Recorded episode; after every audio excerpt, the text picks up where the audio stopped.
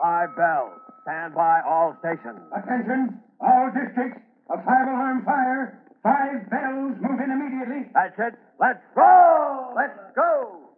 Fire! Fire!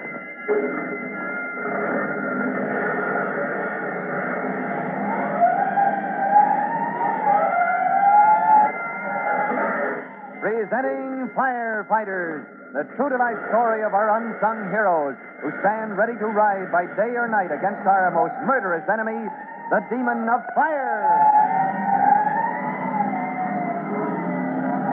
In just a minute, we'll join Chief Cody and rookie fireman Tim Collins in the chief's office in headquarters station, where Tim and the chief are relaxing after their tussle with the escaped monkeys.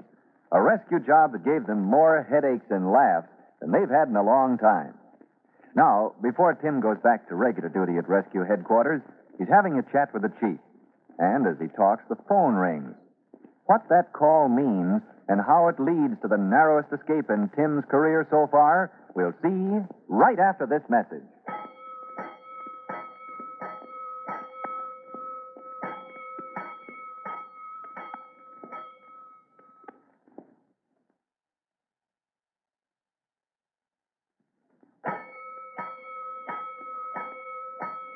Let's go, firefighters. Let's get over to Chief Cody's office in headquarters station, where Tim Collins is puzzling over a statement just made by his superior. What did the chief mean when he said that on occasion it was extremely dangerous to fight a plain, ordinary fire with plain, ordinary water? Then, just as the answer was forthcoming, the phone rang. Uh, just a second, and I'll explain, Tim. Yes, sir. Uh, Chief Cody speaking. This is Lieutenant Dillon, sir, 4th District. Oh, yes. How's Captain Grover, Lieutenant? Up to his neck at the moment, Chief. The fire in the storage loft on Elder Street. Yes, I checked on that. Don't tell me your engine company can't handle that. Well, it's on the second floor, and it managed to get a head start before the alarm came in, sir. Well, why don't you hit it with all the water you've got? Uh, pressure trouble? No, sir. That's not it, sir. That loft is filled with bales of rags waiting to be sent to manufacturers of paper. Bales of rags. Well, be mighty careful, Lieutenant. Handle that one like a baby. We'll take every precaution once we get at it, but we need masks. You know the dense, acrid smoke that stuff gives off? Did the second alarm go in yet? Yes, and that's why I'm calling. Department Telegraph Bureau informs us all rescue companies are in action. Forget it. I just came off a job with the rescue squad myself. They'll be back at their station by now. May already be answering your special call. Fine, that takes care of that. Sorry to have bothered you, Chief. You'll have all the Drager masks you need in a matter of minutes. It isn't getting at the heart of the fire that bothers me. It's pouring water in I don't like. I know, Chief, but there's no other way. Okay, but I'd like to make doubly sure. I'll look in on you myself. You know the danger as well as I do. So long. Uh, do you mind if I ask, Chief, is this an oil fire? Are those bales of rags you mentioned full This has nothing to do with oil, Tim. They're just plain rags to be used in making paper. Well, then, sir, what's wrong with using water? Now, you come along with me. Join your company on the spot, and you'll see, son. Yeah, if it's just a routine blaze, we'll be able to reach it with Drager helmets, Chief Cody. Sure you will. And that's where your trouble will start. Trouble? Well, that's putting it mildly, Tim. I should have said danger. This is exactly what I was talking about a minute ago. A routine fire that has to be fought in the routine way. Well, gosh, sir, with plenty of water, what? That's it. That's the danger. Let's not lose any more time, son. Let's roll. From then on, Chief Cody is too intent on getting to the scene of action to answer any more questions. And as his bright red car pulls up before the storage building with dense smoke pouring from the second story windows, Tim's mind is occupied with the job ahead. His buddies have already arrived, and several of them stare down from the windows, looking like men from Mars in their weird helmets that allow them to move freely through the smoke. Engine company men are dragging a heavy line up the ladder to them as Tim dashes to the truck for his own equipment. The mask, Tim. Looks like one of the engine company boys has been bowled over by the smoke. Yes, sir. Lieutenant Dillon is helping him over there. Yeah. Say, I, I know that guy, sir. It's Andy Parker. He and I were stationed together before I was transferred to rescue. Private Parker swallowed a bit too much smoke, Chief. He's kind of woozy. Well, I'll take care of Andy, sir. I'll have that in later out in a jiffy. Uh, forget it, Jim. Huh? I told the lieutenant I'm okay. All right, but you sit here by the truck till your head's clear, hear me? Want to see the captain, Chief Cody? Oh, when he's free, Lieutenant. I'd a lot rather see the building inspector right this minute. We gave him a ring. He's on his way down now. Fine, good work. In that case, I'll just take a look at the situation till he gets here. Say, what kind of a mystery blaze is this anyway, Andy? Building inspectors, danger from water? What goes on? Uh, just a plain old fire that's darn hard to get at by me. Uh, want me to help you out with that harness, Tim? No, thanks, Andy. Pass out on me now, and I'll have to Ah. break that in later up. Uh, miss all the action pumping air into me? I don't blame you for not liking that. Yeah. Uh, Pete's sake, Tim. That thing looks like a diver's helmet. Yeah, well, in a way, on account of the circular glass plate in front of it. But it's a lot lighter. What you guys call a Drager helmet, huh? Yeah. How long can you work in the dense smoke in one of those things? Well, as long as the supply of oxygen in this metal flask lasts. If I can get that hooked on my back, it's good for several hours. Here, let me give you a hand. Yeah, right. Uh, that's some outfit.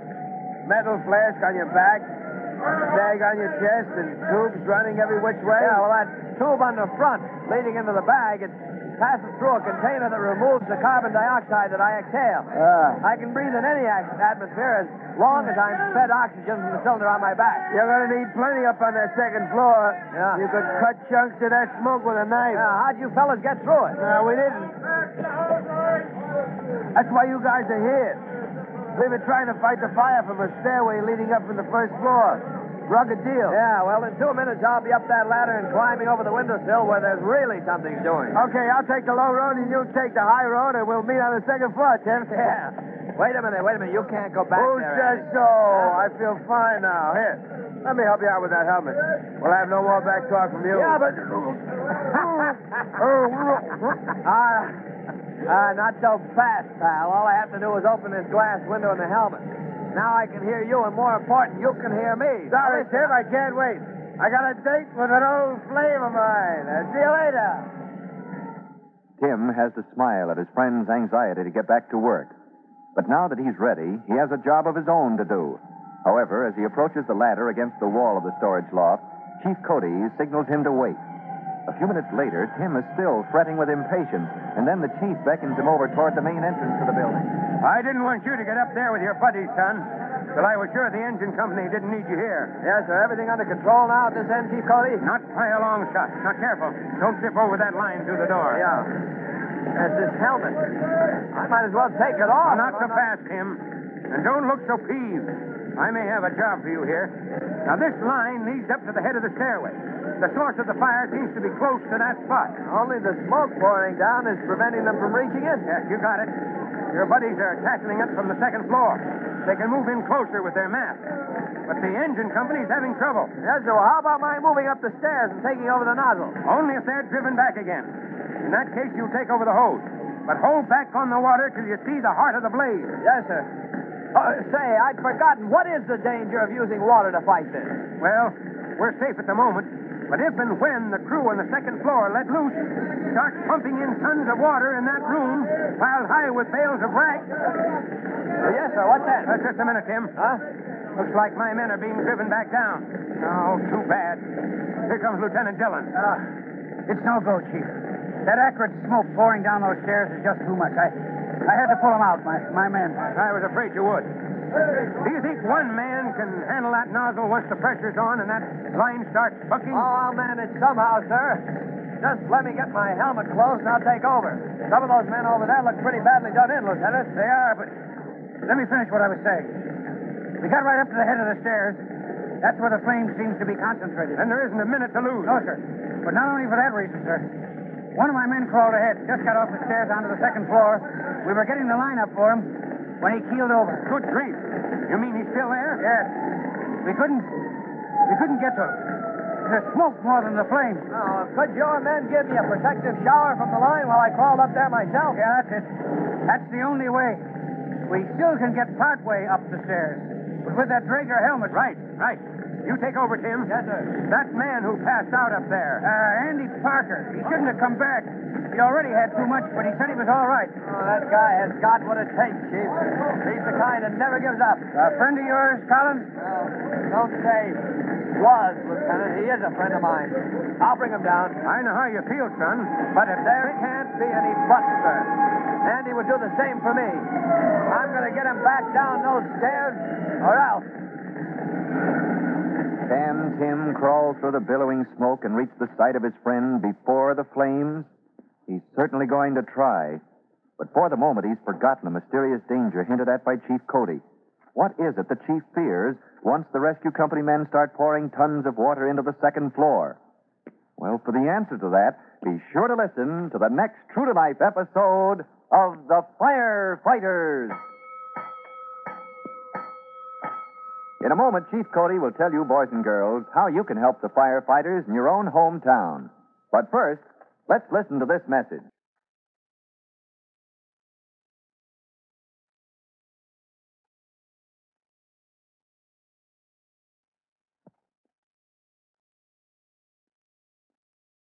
And now, Chief Bob Cody with a word for the Firefighters Brigade.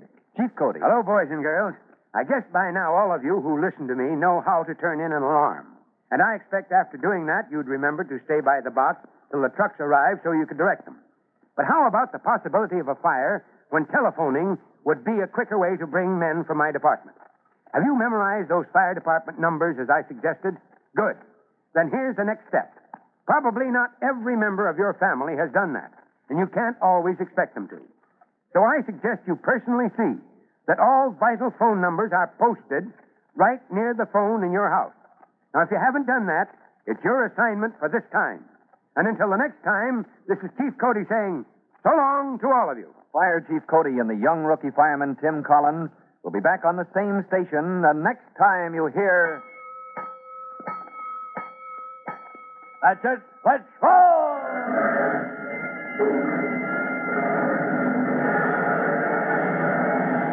Let's go! Firefighters! Firefighters is a copyrighted feature of William F. Holland Productions.